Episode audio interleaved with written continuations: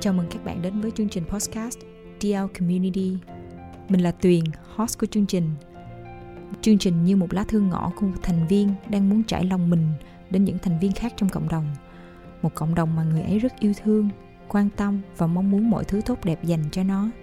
Với DL Community, bạn sẽ được truyền cảm hứng, được tạo động lực, được kết nối với những cá nhân khác thông qua những câu chuyện chân thật của những con người rất thật, việc thật trong đời sống.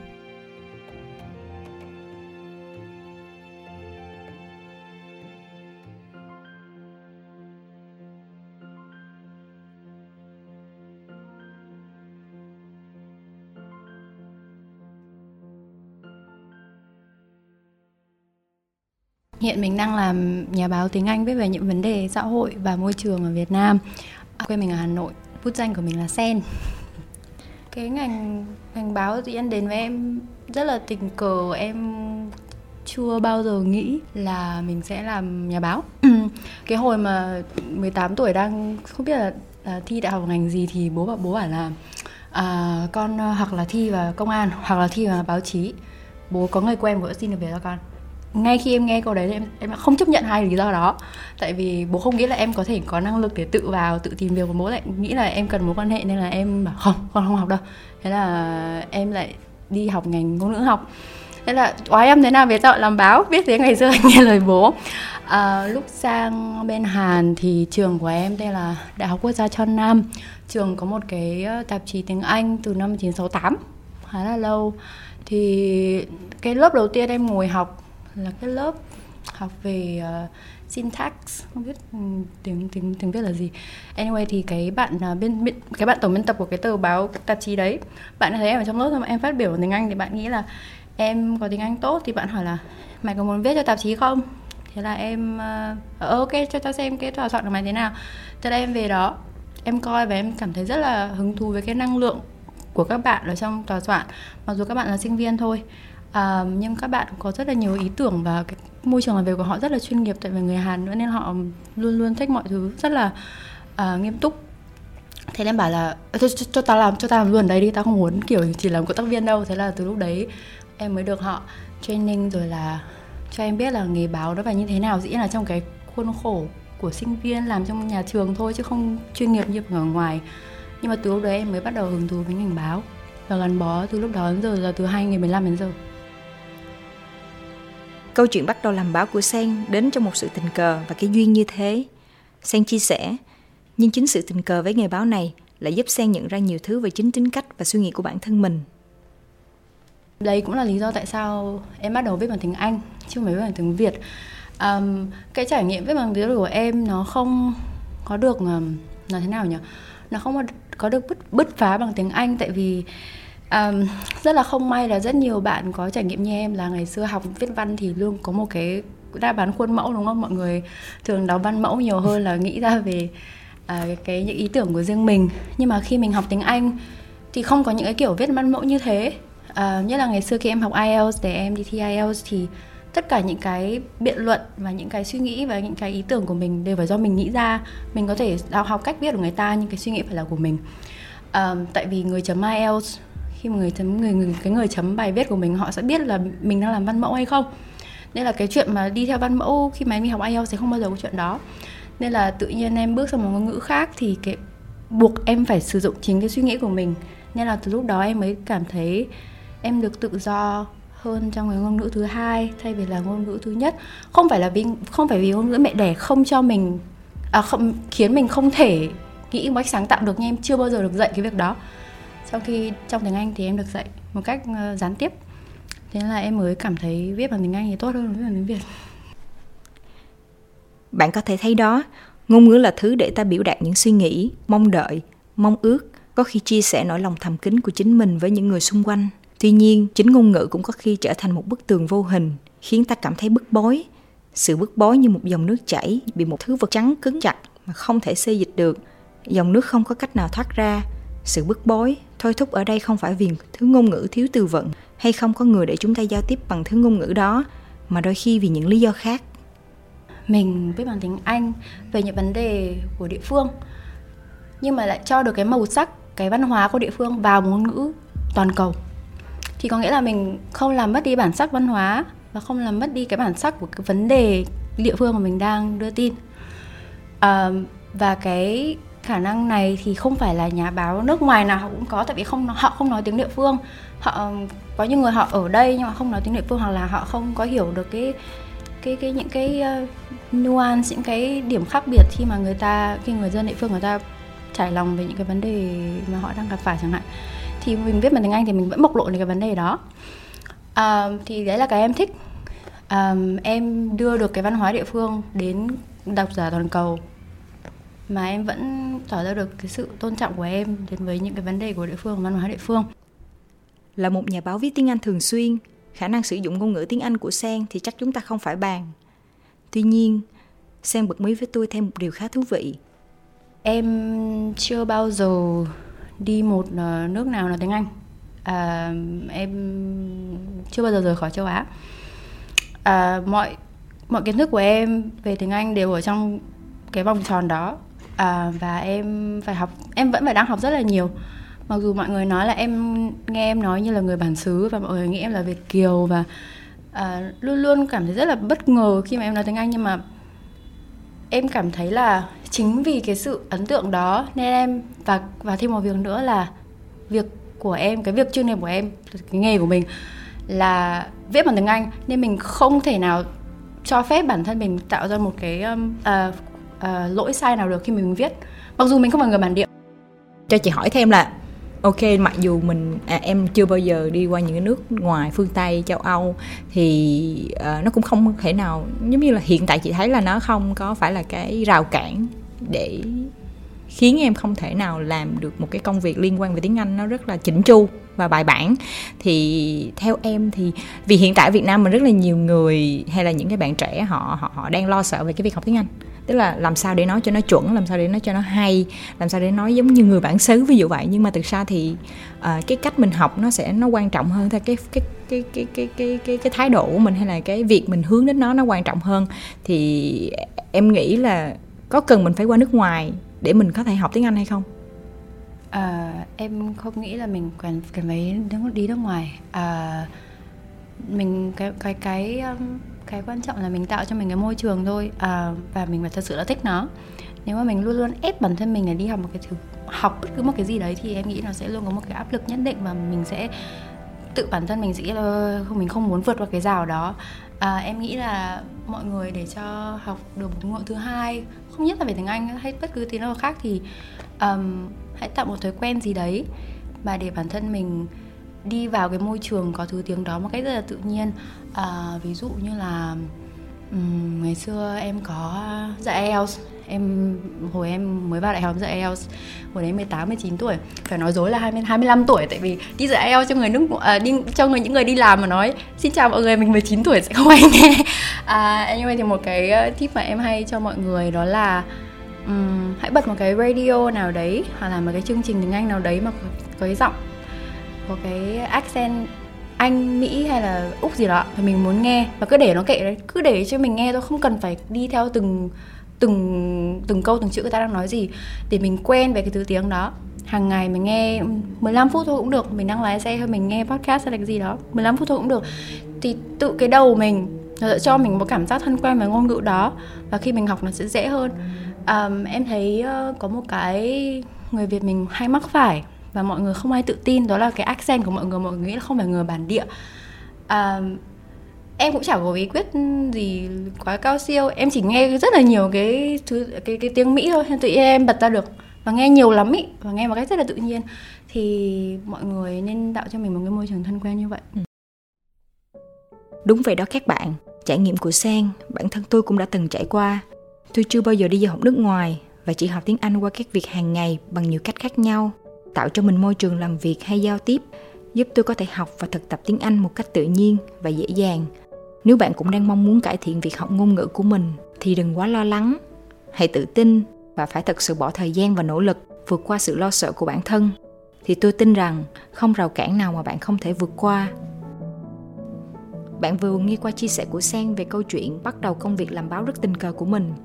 Những trải nghiệm khi viết bằng ngôn ngữ khác cái ngôn ngữ nơi mình được sinh ra Hiển nhiên, làm nghề báo trong môi trường ở Việt Nam chắc chắn sẽ có nhiều thách thức, đặc biệt đối với Sen. một nhà báo nữ trẻ vào nghề chưa lâu và cũng như khi lúc Sen không phải đóng vai trò là một nhà báo, liệu Sen có phải gặp những cái trăn trở trong việc sử dụng ngôn ngữ Việt với những người yêu thương xung quanh mình hay không? Ta sẽ cùng tìm hiểu trong phần 2 của câu chuyện này nhé. Chương trình không thể được thực hiện nếu không có Rise Content Media và Soul Branding, hai đối tác quan trọng đã đồng hành với Dear Community từ những ngày đầu. định kiến về nghề làm báo thì em không nghĩ là định kiến này của mỗi em mỗi mình em phải trải qua. Hmm, nói thế nào để cho các anh chị đi trước không giận nhỉ? Uhm, em thì em xin phép chia sẻ cả trải nghiệm cá, cá nhân của em. À, em mới vào nghề báo chưa được 2 năm hai tháng nữa mới được 2 năm. Thì cái mà em trải nghiệm nhiều nhiều nhất đó là sự mất lòng tin của người đối diện khi mà em nói em là nhà báo. Nếu mà người đó không phải bạn mình thì không sao nhá. Nhưng mà người lạ một cái là tự nhiên họ sẽ dựng một cái rào như này. Ờ không không tao nói gì với mày đâu. Ừ. nhà báo nhà báo mấy đứa nghe lén hay đưa đưa tin với vẩn tao không nghe. Mặc dù họ không biết em là ai họ chưa bao giờ đọc bài của em nhưng họ đã có những định định kiến xây dựng từ trước tại vì có những lần có những một một số phóng viên trong ngoặc kép nhà báo không chính trực đi đưa tin sai đi uh, uh, đưa nguồn tin mà chưa được sự cho phép của họ hoặc ừ. là đưa tin một cách lệch lạc nó ừ. nó là lệch lạc có nghĩa là thông tin trong nó thì thật nhưng mà họ sắp xếp kiểu gì đấy để cho một bối cảnh ra một bối cảnh hoàn toàn khác so với so với cái nhìn của cái người trong cuộc thì em bản bản thân em cái cái ờ, phản ứng đầu tiên là em thấy việc đó rất là không công bằng. Tại vì những nhà báo trẻ như em đâu có làm việc đó. Nếu mà tất cả những người biết em và tất cả những người mà em đã viết về khi mà học đài đọc bài của em họ sẽ biết là em không bao giờ chỉnh sửa một câu chữ gì và em luôn cố gắng đưa đưa cái thông tin nó một cách rất là xác thực. À, và em chưa bao giờ theo theo theo theo theo những gì em biết thì em chưa bao giờ đặt ai mà em và nhân vật mà em mà em viết về trong một hoàn cảnh nguy hiểm nào cả. Và em rất tự hào việc đó, tại vì em rất là muốn làm cái nghề của mình như thế. Em, cái mục tiêu của em không phải là lấy tin, mục tiêu của em là để mọi người biết được thông tin nhưng phải biết như thế nào. Và em sẽ không làm bất cứ mọi giá gì để có được cái thông tin đó. Nếu mà cái, nếu mà cái, nếu mà cái, nếu mà cái giá em phải trả là mất lòng tin của mọi người thì em sẽ không làm chị đang khá tò mò là những cái thách thức mà vừa em vừa kể ừ. và ngay cả những cái à, khó khăn mà em vừa nói á, thì không biết nó có ý nghĩa đến những cái cách suy nghĩ và hình thành nên cái tính cách của em qua thời gian hay không? Em nghĩ là nó giúp em trưởng thành hơn. À, hồi em còn trẻ thì em hay phản ứng ngay lập tức khi mà em không đồng tình với việc gì đó. Nhưng bây giờ em đang tĩnh tâm lại sau khi em gặp một cái chuyện gì đó em không thấy hài lòng và thay vì phản ứng thì em em sẽ phản hồi. Và em thấy nó là một cách giải quyết mâu thuẫn rất là quan trọng. Tại vì thật không may là người đọc hay người quan sát, người ta sẽ rất là khó tách biệt cái bài viết và tác giả của bài viết đó. Nếu mà mình không biết cách phản hồi một cách, không không không phải là phản hồi một cách nịnh nọt ha, phản hồi một cách chín chắn và có biện luận và có sự quan tâm đến người người nghe thì em không nghĩ người ta sẽ quan tâm đến bài viết của mình sau đó. Theo em thì ngôn ngữ đóng vai trò quan trọng như thế nào với xã hội và cộng đồng của mình? Dĩ nhiên là rất là quan trọng nhưng mà em nghĩ với từng người thì có một cái ngôn ngữ trải lòng khác nhau. À, với em thì do công việc của mình luôn gắn với tiếng Anh là khi mà nói về ngôn ngữ để trải lòng cảm xúc à, về tình cảm uh, uyên ương hay là tình cảm gia đình thì em thật không may là em lại trải lòng bằng tiếng Anh dễ hơn là tiếng mẹ đẻ.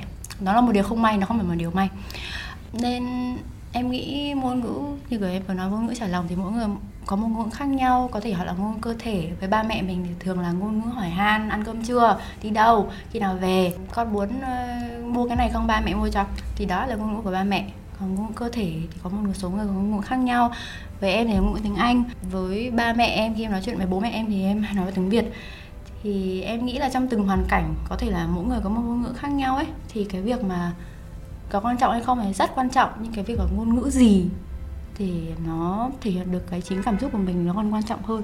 Em lấy ví dụ đi ha, thì ờ, có thể là có rất nhiều bạn có chút trải nghiệm này với em, nhưng mà có mấy khoảng cách thế hệ nhất định giữa bạn, mình và ba mẹ mình, và không phải gia đình nào cũng may mắn để mà rút ngắn được cái khoảng cách đó. Thì cái việc mà trải lòng suy nghĩ và cảm xúc và cái không không phải là chỉ là cái ở cái giai đoạn nhất thời đó đâu em có thể nói chuyện với mẹ em hoặc bố em về ờ, về ngày hôm đó em làm gì rồi là ngày mai em sẽ làm gì à, nhưng em không thể lúc nào cũng có thể nói cho họ được những nỗi niềm của mình và nỗi sợ hãi của ừ. mình rồi là những cái ước mơ và những ừ. suy nghĩ mình về tương lai em không thể nào lúc nào cũng nói được với chuyện đó với ba mẹ vì em không nghĩ là ba mẹ sẽ hiểu và một cái nữa là em rất là muốn biết cái thời thơ ấu của bố của bố mẹ mình như thế nào? Tại vì cả hai bố bố mẹ em đều sinh ra và lớn lên trong thời gian chiến tranh. Và em, bà ngoại em có 7 người con, mà một nửa trong số đó là bà sinh trong thời gian chiến tranh chống Mỹ. Nên là bà một người rất là kiên cường.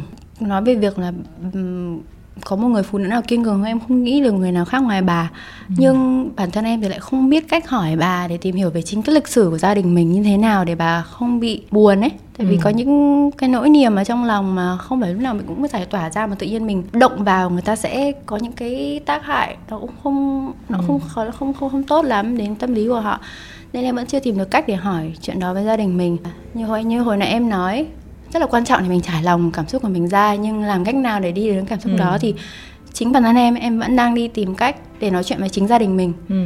thì mình có đi nói mình có đi viết cho thiên hạ đọc như thế nào đi chăng nữa nhưng mà đến lúc quay lại gia đình mình mà vẫn chưa nói chuyện được thì đấy là một niềm nỗi niềm mà em vẫn chưa giải tỏa được thực ra cái trải nghiệm này không phải là riêng em đâu chị nghĩ nó là liên quan với cái câu chuyện mình đang nói là à, à khoảng cách thế hệ đúng không thì vì mình đang sống trong một cái thời đại nó cũng khác xưa rất là nhiều không có trải qua chiến tranh.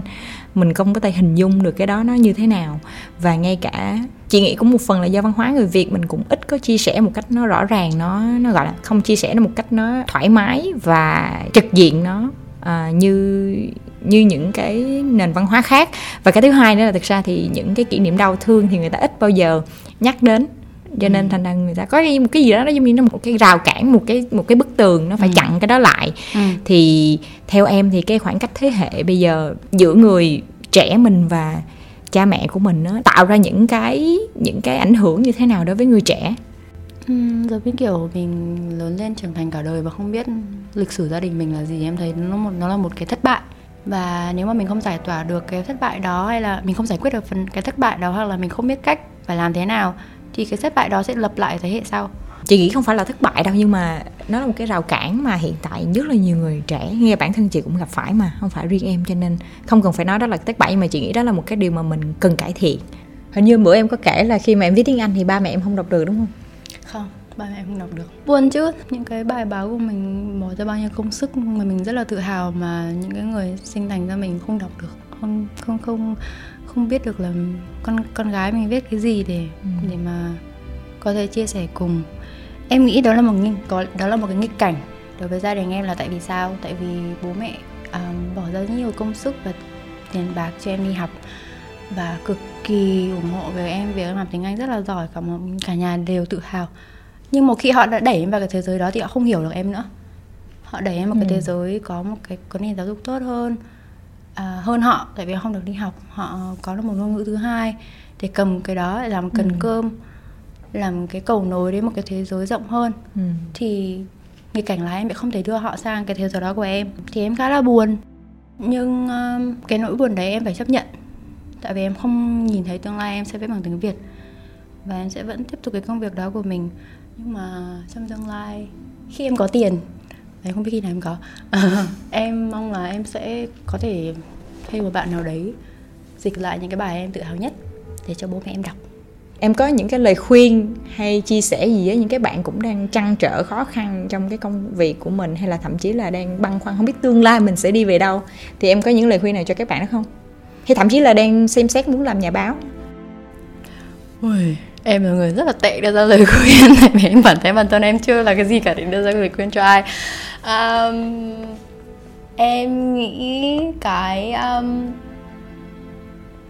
cái mà em học hỏi được ha em đây không phải là khuyên đây là cái cái em học hỏi được. Em sẽ chia sẻ những cái gì của em em học hỏi được thì mong là những cái gì em học hỏi được có thể khiến các bạn đang nghe cảm thấy nó có có ích cho các bạn.